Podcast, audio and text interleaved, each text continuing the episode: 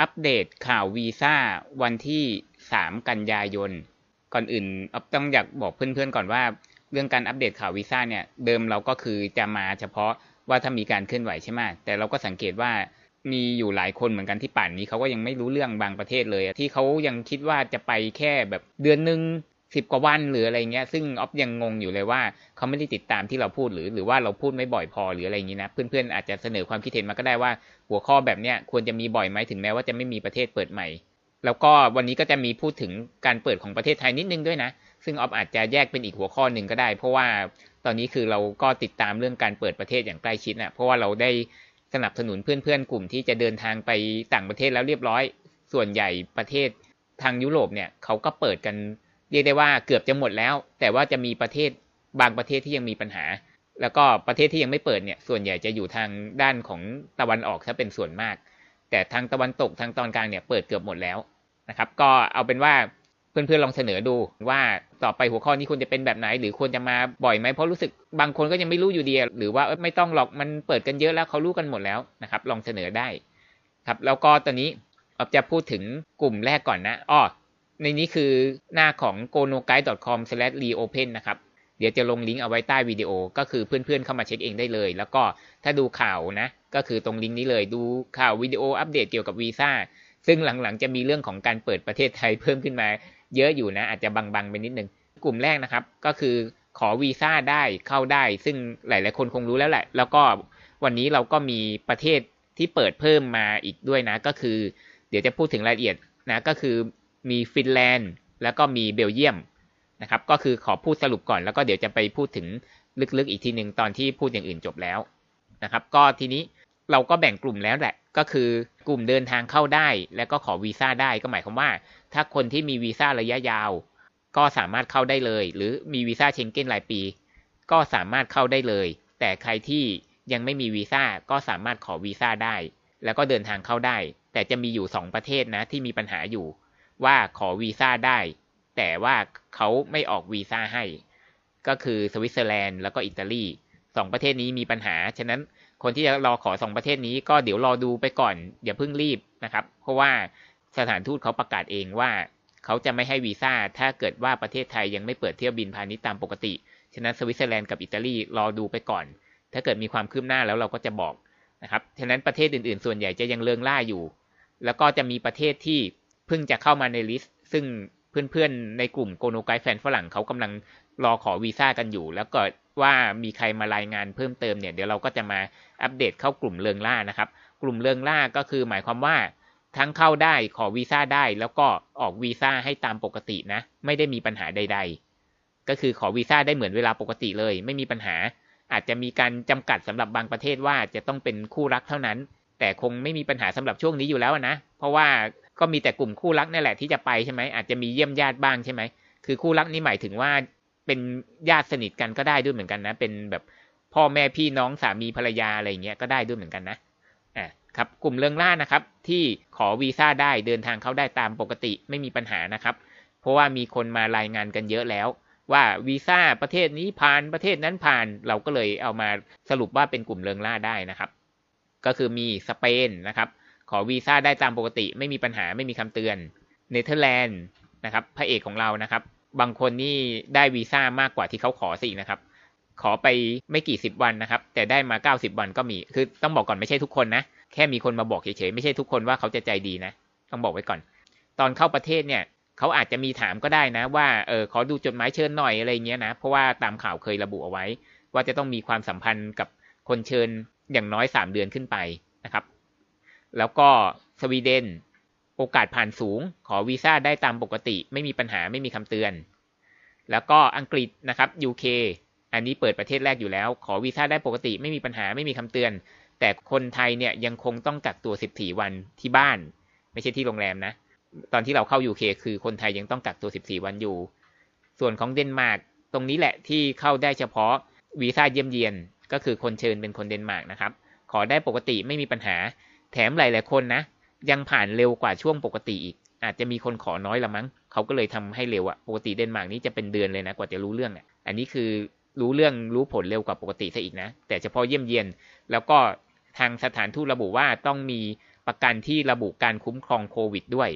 ซึ่งประกันที่เราอยู่ในหน้า support ของเรานะ ใครที่อยากสนับสนุน Go No Guide เนี่ยไปดูที่หน้าสนับสนุนเราหรือดูที่ลิงก์ใต้วิดีโอก็ได้ ประกันที่เราแนะนำในนั้นนะ่ะ ทั้ง M6 ทั้ง e x a เนี่ยเขาก็มีใบระบุคุ้มครองโควิดให้ แต่ว่าพอเราซื้อประกันมาแล้วเนี่ย ต้องแจ้งทาง Facebook หรือว่าส่งอีเมลขอเขาต่างหาก ก็คือเขาไม่ยอมรวมมาในอีเมลที่ส่งใบกรมธรรม์ให้เราอะต้องขอเขาต่างหาก แล้วก็นอร์เวย์นะครับ ขอวีซ่าได้ปกติ ไม่มีปัญหาไม่มีคำเตือน แต่ว่าเราจะต้องรู้จักกับผู้เชิญอย่างน้อย 9 เดือนขึ้นไป แล้วก็ต้องกักตัวที่บ้านผู้เชิญนะครับ คือที่ออฟอ่านไปเนี่ยถ้ามันมีอะไรเปลี่ยนแปลงหลังจากนี้ก็บอกได้นะอ๋อแล้วก็เรื่องของใบตรวจโควิดนะครับ ปรากฏว่านะ ตอนนี้นะมีเพื่อนๆบอกว่าเอ่อของเดิมออฟเคยบอกว่าบางประเทศนะ อย่างเดนมาร์กเนี่ยจะต้องมีใบตรวจโควิด ตอนที่เข้าใช่ไหมหมายถึงว่าต้องไปตรวจที่โรงพยาบาลก่อนล่วงหน้า 72 ชั่วโมงเดนมาร์กเขาเคยพูดแต่ปรากฏว่ามีคนไปจริงปุ๊บนะ มีคือมีคนมาบอกหลายคนแล้วแหละ เราเลยมั่นใจ ปรากฏว่าเขาไม่ได้ตรวจ ไม่ได้ขอดูใบตรวจโควิดเลยนะครับ ก็คือสรุปว่าใบตรวจโควิดสำหรับเดนมาร์กนะ น่าจะไม่ต้องใช้ แล้วประเทศอื่นก็เหมือนกันนะ ก็คือยุโรปอะตอนนี้คือไม่มีใครเขาขอใบตรวจโควิดอะแต่ที่เราไม่ค่อยแน่ใจก็มีอันเดียวก็คือโปรตุเกสซึ่งคงไม่ค่อยมีเพื่อนๆทีมโปรตุเกสอยู่แล้วละมั้งโปรตุเกสอาจจะยังต้องใช้อยู่เหลือแค่ประเทศเดียวเท่านั้นนะประเทศอื่นก็เท่าที่เพื่อนๆบอกมาก็คือไม่มีใครที่ที่บอกว่าจะต้องใช้ใบตรวจโควิดนะแล้วก็ฝรั่งเศสนะครับ เอาเป็นว่าก่อนหน้านี้มีสถานทูตเตือนมาแล้วกัน แต่ว่าเพื่อนๆทีมฝรั่งเศสเขาก็ขอวีซ่าฝรั่งเศสผ่านกันเป็นว่าเล่นเลยนะ ฉะนั้นเขาก็คงแค่พูดเป็นธรรมเนียมเฉยๆแหละสำหรับฝรั่งเศสนะ แล้วก็เยอรมนีนะครับ อันนี้แหละเป็นกลุ่มคนที่เยอะที่สุดนะครับ ก็คือสถานทูตอนุมัติตามปกติ แต่ฟังให้ดีๆนะ จะต้องมีจำนวนวันเดินทางมากกว่า 6 สัปดาห์ขึ้นไป ก็เราก็แนะนำว่าเอาสัก 45 วัน ฉะนั้นยังมีคนที่ยังไม่รู้เรื่องอยู่นะ ว่าเยอรมนีจะต้องเดินทางมากกว่า 6 สัปดาห์นะ แนะนำ45 วันขึ้นไปนะ ฉะนั้นจะมาขอแค่ 10 กว่าวันแล้วจะไปเนี่ยนะ เดี๋ยวเขาก็ไม่ให้วีซ่านะ ฉะนั้นอย่างน้อยต้อง 6 สัปดาห์หรือว่า 45 วันขึ้นไป อ่า ก็คือใครมีวีซ่าอยู่แล้วเข้าได้เลย ไม่ต้องกักตัวนะ ไม่ต้องมีใบตรวจโควิด คือทุกประเทศแหละตอนเนี้ยกเว้นไม่แน่ใจอันเดียวคือโปรตุเกส แล้วก็เพิ่มเติมนะครับ อันนี้ไม่ใช่ประเทศฝรั่งนะ แต่เพิ่มให้ก็คือ UAE ก็คือเฉพาะดูไบนะ เราคิดว่าน่าจะเข้าได้เฉพาะดูไบ ฉะนั้นคนที่ รอเจอแฟนอยู่ แต่ว่าประเทศตัวเองยังไม่เปิด หรือว่าเขาก็มาเราไม่ได้ เราก็ไปเขาไม่ได้หรืออะไรเงี้ย หลายคนเริ่มมีแผนที่จะไปเจอกันที่ประเทศที่สามที่ไม่ใช่ยุโรปและไทยใช่ไหมก็ลองพิจารณาดู คือดูไบเนี่ย เราสามารถขอวีซ่าได้ตั้งแต่หนึ่งกรกฎาแล้วนะ แต่ว่าข้อแม้ก็คือจะต้องซื้อตั๋วเครื่องบินของเอมิเรตคือจริง ๆ สายการบินอื่นก็ได้ แต่ว่าออฟแนะนำเป็นเอมิเรตเพราะว่าพอเราซื้อแล้วเนี่ยเราสามารถเอารหัสในตั๋วเครื่องบินเนี่ย เอามากรอกเพื่อขอวีซ่าดูไบทางออนไลน์ต่อได้ เคยมีคลิปไปแล้วนะ ลองหาดู แล้วก็เราสามารถอยู่ได้ 30-90วัน แต่ว่าค่าใช้จ่ายจะต่างกัน คืออาจจะต่างกันแค่ค่าใช้จ่ายเท่านั้นเองนะ ต้องรอเพื่อนๆบางคนไปพิสูจน์มา เพราะว่าคือมันต้องมีตั๋วของเอมิเรตไงออฟก็เลยเข้าไปดูละเอียดไม่ได้ แต่ออฟคิดว่า 30 วันกับ 90 วันเนี่ยระยะเวลาวีซ่าเนี่ยต่างกันแค่ 90 วันคือต้องจ่ายค่าธรรมเนียมมากขึ้นเท่านั้นเอง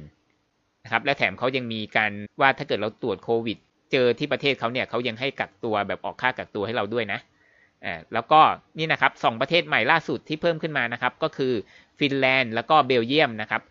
คือเขาเปิดให้เฉพาะเยี่ยมเยียนเหมือนกันนะเบลเยียม ตอนนี้ยินดีกับทีมเบลเยียมด้วยประเทศใหม่ล่าสุดที่เปิดมา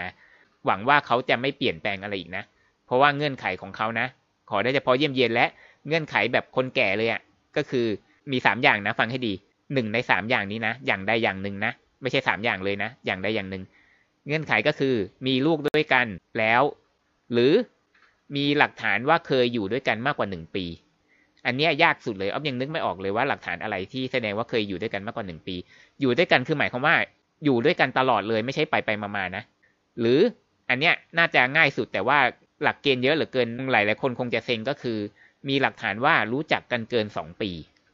นี่แหละที่ทำให้หลายคนเซ็งไปตามๆกันว่าเงื่อนไขอะไรทำไมเหมือนคนแก่ คนในประเทศเขาก็ยังประท้วงเลยนะว่า อยากให้เปลี่ยนแปลงตรงนี้ เราก็มารอดูว่าเบลเยียมเขาจะยอมเปลี่ยนไหมหรือเขาจะยังคงหลักเกณฑ์นี้ไว้ แล้วก็ต่อมาคือกลุ่มล่ำไห้นะครับ ถ้าใครมีวีซ่าแล้วเนี่ย ระยะยาวหรือวีซ่ารายปีเนี่ยเข้าได้เลย แต่ว่าถ้าเกิดใครยังไม่มีนะ ก็ยังขอไม่ได้นะครับก็นี่ไงเข้าได้เปิดให้ขอวีซ่าได้ แต่ยังไม่อนุมัติวีซ่าก็คือสวิตเซอร์แลนด์ มีคำเตือนจากสถานทูตตั้งแต่ 4 สิงหาแล้วว่าจะไม่อนุมัติวีซ่าจนกว่าจะมีเที่ยวบินปกติเข้าไทย แล้วก็อิตาลีก็เหมือนกัน ก็คือจะไม่อนุมัติวีซ่าจนกว่าจะมีเที่ยวบินปกติเข้าไทย แต่ใครที่มีวีซ่าแล้วเดินทางเข้าได้ก็จะต้องกักตัวที่บ้าน กลุ่มเข้าได้ขอวีซ่าได้ยังไม่จบนะ ยังมีประเทศอื่นที่ยังไม่มีเพื่อนๆมารายงานกันเลยอะไรอย่างนี้นะ ก็คือกลุ่มที่ยังไม่รู้ผล ไม่มีใครมารายงานเลย แต่เข้าได้ขอวีซ่าได้นะครับ ก็คือจะมี Czech Republic มีไอซ์แลนด์นะครับ ขอผ่านเดนมาร์ก แล้วก็มียูเครน มีกรีซ ลักเซมเบิร์ก แล้วก็โปรตุเกสนะครับ โปรตุเกสก็เป็นประเทศที่เพิ่งเปิดใหม่ ขอผ่านทาง TLS Contact นะครับ ตั้งแต่ 15 สิงหาคม ต่อมานะครับ ก็คือประเทศที่ตอนนี้ใครมีวีซ่าแล้วก็เข้าได้เลย แต่ว่าศูนย์รับยื่นวีซ่าก็ยังไม่เปิดสักทีนะครับ ก็คือมีโครเอเชียนะครับ มีมัลตาแล้วก็มีเอสโตเนีย ซึ่งเอสโตเนียเนี่ยเราเคยพูดไปนะว่าขอผ่านฟินแลนด์ใช่ไหมแต่ว่าฟินแลนด์เขาขอได้แล้วผ่านสถานทูตแต่ปรากฏว่าเอสโตเนียยังไม่ได้ นี่นะครับก็คือหลักฐานของเอสโตเนียนะครับที่ออฟได้ถามสถานทูตเขาไป เขาบอกว่าโชคไม่ดีเลยนะครับ การขอวีซ่าไปเอสโตเนียเนี่ยก็คือยังคงถูกระงับอยู่นะครับทั้งทั้งที่ประเทศเอสโตเนียเนี่ยออฟเคยออกข่าวไปว่าเขาเปิดให้ไทยเข้านะครับ แต่ว่าไม่ทราบว่าทำไมเหมือนกันว่าการขอวีซ่าเอสโตเนียก็ยังไม่เปิดอยู่ดี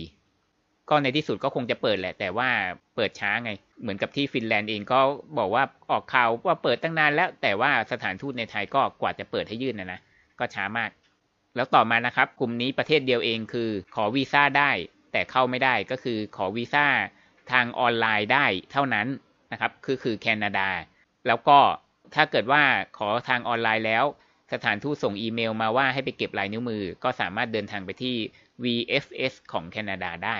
แต่ก็ยังเดินทางเข้าแคนาดาไม่ได้นะตอนนี้ครับแล้วก็ถัดมาเข้าไม่ได้ขอวีซ่าก็ไม่ได้นะครับ ก็ขอพูดเร็วๆเลยนะครับ หมายถึงว่าเข้าไม่ได้ขอวีซ่าก็ไม่ได้ก็คือทำอะไรไม่ได้เลยตอนนี้นะยังปิดอยู่ยังมีคนรอคอยอยู่ ซึ่งส่วนใหญ่ก็จะเป็นถ้าเป็นยุโรปนะ ก็จะเป็นยุโรปทางตะวันออก แล้วก็ประเทศอื่นๆ นอกยุโรปทั้งหลายก็ยังไม่ได้เปิดนะ ของยุโรปก่อนนะ ก็จะมีออสเตรีย อันนี้ไม่ได้เป็นตะวันออก แต่ว่า เป็นประเทศเดียวเท่านั้นในยุโรปตอนกลางที่ยังไม่ยอมเปิด แล้วก็เลยจะพ่วงสโลวีเนียไปด้วย แล้วก็มอลตาที่พูดข้างบนนะครับ เพราะว่าทั้งสโลวีเนียและมอลตาต้องขอผ่านทาง VFS ของออสเตรียนะครับ แล้วก็ฮังการีอันนี้มีเพิ่มเติมนิดนึงคือฮังการีเนี่ยเอาไม่กล้าพูดข่าวเลยอะ่ะเพราะว่ากลัวจะมีคนตกใจ คือฮังการีเนี่ยเขาเพิ่งมีออกข่าวมาว่า ตั้งแต่หนึ่งกันยายนเนี่ยเขาห้ามเลยนะ ทั้งคนออกทั้งคนเข้าเลยอะ่ะคือกลายเป็นว่าเป็นประเทศเดียวในยุโรปเลยละมั้งที่กลายเป็นว่าปิดกั้นตัวเองไปซะแล้ว ส่วนประเทศอื่นเนี่ยเขายังให้คนยุโรปเข้ากันเองเข้าได้อยู่นะ แต่ว่าเขาอาจจะไม่ให้คนนอกยุโรปเข้าเท่านั้นเองบางประเทศนะ แต่ฮังการีเนี่ยแม้กระทั่งคนในยุโรปด้วยกันเองก็ยังไม่ให้เข้านะครับ ก็เป็นประเทศปิดกั้นไปซะแล้วนะครับ ก็ทีมฮังการีก็คงต้องรอต่อไป ถัดมาคือโปแลนด์สโลวาเกีย ไอร์แลนด์ลิทัวเนีย หมดแล้วนะครับ ยุโรปอ๋อแล้วก็แลตเวียด้วยนี่นะครับแลตเวียไม่รู้เลย ก็คือสรุปว่ายังคงไม่ได้นะครับ ก็คือหมดหมดแล้วยุโรปนะครับ ส่วนใหญ่ทางตะวันออกยังไม่ได้นะ แล้วก็ประเทศนอกยุโรปนะครับ ก็คือออสเตรเลียเอ่อนิวซีแลนด์แล้วก็อเมริกาก็ยังคงเข้าไม่ได้อยู่ดีเหมือนเดิมเลยนะครับออฟก็ต้องบอกว่าไม่รู้จะพูดยังไงจริง ๆ ว่ามีคนมาถามของออสเตรเลียเนี่ยอยู่เรื่อยเลย ว่าพี่ออฟอัปเดตออสเตรเลียหน่อยอะไรเงี้ยจะบอกว่าออสเตรเลียเนี่ยเขี้ยวมากเลยนะครับ เรียกได้ว่ากลัวโควิดเนี่ยไม่ต่างจากประเทศไทยเลยก็ว่าได้ออฟเคยออกข่าวไปแล้วนะครับออสเตรเลียแม้กระทั่งในประเทศตัวเองเนี่ย แต่การเดินทางข้ามรัฐเนี่ยเขายังแบบต้องให้กักตัวเลย ฉะนั้นการจะเปิดให้ต่างประเทศเนี่ยคงยังยากอยู่ รวมทั้งนิวซีแลนด์ด้วย ซึ่งนิวซีแลนด์นี่เขาก็ติดเชื้อน้อยเสียชีวิตน้อยนะ แต่เขาคงยังตั้งการ์ดไว้อยู่เหมือนเดิมอะไรอย่างเงี้ยนะ ก็เลยแบบว่าต้องรอดูกันต่อไปนะครับ ส่วนอเมริกาก็นั้นในประเทศตัวเองยังไม่เรียบร้อยเลย แล้วจะเปิดให้ต่างประเทศก็คงคงยังลำบากอยู่นะครับ แต่เกิดสามประเทศนี้นะออสเตรเลีย อเมริกา นิวซีแลนด์ รวมทั้งแคนาดาด้วยนะ ก็คือยังไม่เปิดนะนะ ถ้าเกิดว่ามีข่าวเมื่อไหร่ก็เดี๋ยวจะรีบมาบอกเลยนะครับ แล้วสุดท้ายนะครับก็คือประเทศในในฝั่งเอเชียนะครับ ซึ่งที่ผ่านมาเราก็ไม่เคยพูดถึงสักเท่าไหร่นะครับ ก็แน่นอนว่าส่วนใหญ่ก็ยังไม่เปิดอยู่เหมือนเดิมนะครับ แต่ขอสรุปสรุปนะเท่าที่จำได้นะ ก็คืออ่าตอนนี้มีคนบอกว่าเกาหลี ถ้ามีคนเชิญ ก็จะขอวีซ่าเข้าได้ อันนี้ไม่รู้จริงหรือเปล่านะออฟยังไม่ได้ไปหาอะไรมาพิสูจน์เลยนะเกาหลี ไม่ค่อยมีทีมเกาหลีมาถามเราเท่าไหร่นะแล้วก็จะมีอิสราเอลที่เราเคยออกข่าวไปว่า อันนี้ยังเข้าไม่ได้นะ บอกไว้ก่อน ก็คือให้ประเทศอื่นเข้าได้ 21 ประเทศ ยกเว้นประเทศไทยเข้าไม่ได้ ส่วนสิงคโปร์ก็คือให้นิวซีแลนด์กับ ใครอีกประเทศหนึ่งวะจำไม่ได้ละนิวซีแลนด์กับบรูไนเออ เข้าได้โดยที่ไม่ต้องกักตัว แล้วก็จีนออสเตรเลีย หรืออื่น ๆ เวียดนามเข้าได้โดยกักตัวแค่เจ็ดวัน แต่ก็ยังไม่ให้ไทยเข้าอยู่เหมือนเดิมนะสิงคโปร์นะครับ อันนี้คือเท่าที่เราจำได้นะอ๋อแล้วก็มีบาหลี ซึ่งกำลังจะบอกว่าเปิด 11 กันยา แต่ว่าสุดท้ายก็อาจจะไม่ได้เปิดก็ได้ เพราะว่าในประเทศเขาเหมือนกับยังปิดกั้นกันอยู่อะไรเงี้ย เราต้องรอดูของบาหลีต่อไปว่า 11 กันยาจะเปิดจริงไหม แล้วต่อมาก็คือเกร็ดข่าวสรุปของฟินแลนด์นะครับ อันนี้ก็คือมาจากอีเมลที่ออฟได้ถามจากสถานทูตไปนะ ก็ยืนยันอีกครั้งหนึ่งว่า เราสามารถขอได้เฉพาะของเยี่ยมเยียนเท่านั้น เฉพาะของคู่รักนะ บนพื้นฐานของความสัมพันธ์นะเอ่อก็การขอก็คือจะต้องไปดูในเว็บไซต์ของสถานทูตฟินแลนด์นะ ก็ใช้เอกสารของสถานทูตทั้งหมดเลย แล้วก็ขอให้เราเนี่ยเริ่มนัดหมายก่อนเลยนะ หมายถึงว่าก่อนจะทำอะไรก็นัดหมายเลยเพราะว่ารอนาน ก็คือตรงเนี้ยเขาบอกว่าเราจะต้องส่งอีเมลนะ ไปที่สถานทูตนะอีเมลเนี้ยของสถานทูตนะ ก็คือเราก็จะต้องแจ้งชื่อชื่อนามสกุลใช่ไหมเบอร์โทรเผื่อว่าสถานทูตเขาจะติดต่อกลับมา แล้วก็ชื่อของผู้เชิญ คือชื่อของแฟนที่อยู่ในฟินแลนด์เนี่ย ก็คือแจ้งแค่สามอย่างนี้ หรือจะแจ้งมากกว่านี้ก็แล้วแต่นะ แล้วก็เราสามารถที่จะระบุวันนัดหมายที่ต้องการได้ แต่ว่าเขาก็จะจัดให้ตามเท่าที่มี มีคนบอกว่าเขาไปนัดแล้วได้คิวนู่นเนี่ย ปลายเดือนกันยานู่นเนี่ยหรืออะไรเงี้ยแสดงว่ามันนานไงเออแล้วต้องสัมภาษณ์ด้วยนะ คนที่ไปยื่นกับสถานทูตน่ะแสดงว่าสถานทูตเขาก็รับโคต้าต่อวันจำกัดใช่ไหมฉะนั้นก็เลยแนะนำว่าก่อนจะเตรียมเอกสารน่ะก็นัดไปเลย เพราะว่าถ้าช้าเนี่ยมันก็อาจจะได้คิวนานแล้วก็มีคนบอกมาว่า ถ้าเกิดมันเยอะๆสถานทูตเขาอาจจะกลับไปให้ทาง VFS เขาเป็นคนรับอีก แล้วก็ถัดมาก็คือของเบลเยียมนะครับ สุดท้ายแล้ว ก็คือเราเข้าไปที่หน้าของทาง VFS นะครับของเบลเยียมนะครับ ในหมวดของวีซ่าเพื่อเยี่ยมเยียนเพื่อนแฟนและครอบครัวนะครับ เขาจะมีเพิ่มตรงนี้เข้ามาว่า ข้อมูลอัปเดตนะครับ การขอวีซ่าเยี่ยมเยียนสำหรับคู่รัก ตั้งแต่ 1 กันยายนเป็นต้นไป ผู้สมัครจะต้องมีคุณสมบัติ ตรงตามเงื่อนไข ข้อใดข้อหนึ่งไม่ใช่ทั้ง 3 ข้อนะ ก็คือ partner สามารถพิสูจน์ได้ว่า ได้เคยอาศัยอยู่ด้วยกันในเบลเยียม หรือประเทศอื่นๆ เป็นเวลาอย่างน้อย 1 ปี ก่อนการยื่นคำร้องขอวีซ่า หรือวันที่วางแผนการเดินทาง ซึ่งอันนี้เราก็ยังนึกไม่ออกเลยนะ ใครนึกออกบ้างว่า ไอหลักฐานที่พิสูจน์ว่าได้เคยอยู่ด้วยกันในเบลเยียมหรือประเทศอื่นเนี่ย มันคืออะไร มันคืออะไร สัญญาเช่าหรือ แต่มันก็ต้องมีชื่อทั้งสองคนด้วยนะ คือต้องเป็นเอกสารอะไรสักอย่างที่แสดงว่าเราเคยอยู่กับเขาอะแล้วต้องอยู่กันต่อเนื่องนะ เพราะว่าบอกว่าอาศัยอยู่ด้วยกันใช่ไหมไม่ใช่ว่าไปไปมาๆไม่เกี่ยวนะ แต่อันที่สองเนี่ย partner สามารถพิสูจน์ได้ว่ารู้จักกันอย่างน้อยสองปี โดยที่มีหลักฐานพิสูจน์สองปีก่อนวันเดินทาง ก็คืออย่างเช่น โทรศัพท์จดหมายอีเมล ก็แนะนำวิดีโอคอลเราคงต้องมีระบุวันที่นิดนึงอะวันที่ที่คุยกันหรืออะไรอย่างเงี้ยนะต้องมีระบุวันที่เขาให้เขาเห็นนะ ต้องอย่างน้อยสองปีขึ้นไป แล้วก็อาจจะเป็นหน้าตราประทับพาสปอร์ตของผู้เชิญนะ ว่าเคยเข้าไทยก็คืออย่างน้อยสองปี ก่อนที่วันเดินทางนะ แต่ว่าข้อแม้นะ ต้องเคยพบกันอย่างน้อยสามครั้งภายในสองปี ระยะเวลารวมกันของการพบกันไม่น้อยกว่าสิบห้าวัน แสดงว่าไอ้สามครั้งเนี่ยจะต้องเจอกันก็คือครั้งละสิบห้าวันเป็นอย่างน้อยอีกโอ้โหถ้าไม่ถึงอีกก็ก็ไม่ได้อีกเหรอแล้วก็สุดท้ายคือมีบุตรร่วมกันนะครับ ก็ถือว่ายังคงยากอยู่สำหรับเบลเยียมต่อให้เปิดแล้วก็ตามนะครับ การนัดหมายนะ ก่อนหน้านี้ของเบลเยียมนะครับ การนัดหมายจะไม่มีขึ้นหมวดนี้เลยนะ private visit visa for lovers นะครับ ไม่มีนะ ตอนนี้เขาเพิ่มขึ้นมาแล้ว ฉะนั้นถ้าเราจะนัดหมายคือต้องเลือกอันนี้นะ private visit visa for lovers แล้วก็วันที่นัดหมายได้เร็วที่สุดก็คือ 11 กันยายนนะครับ แสดงว่าสามารถนัดหมายได้จริงแล้ว แต่เงื่อนไขยังยุบยับอยู่เลยนะครับ ตรงนี้ถ้าเพื่อนๆมีความคิดเห็นยังไงนะ หรืออยากจะเสนอว่าหัวข้ออัปเดตข่าววีซ่าควรจะเป็นลักษณะไหน หรือว่าเขารู้กันเยอะแล้วไม่ต้องพูดแล้ว หรือยังไงก็สามารถเสนอได้นะครับ วันนี้ขอบคุณที่รับฟังนะครับ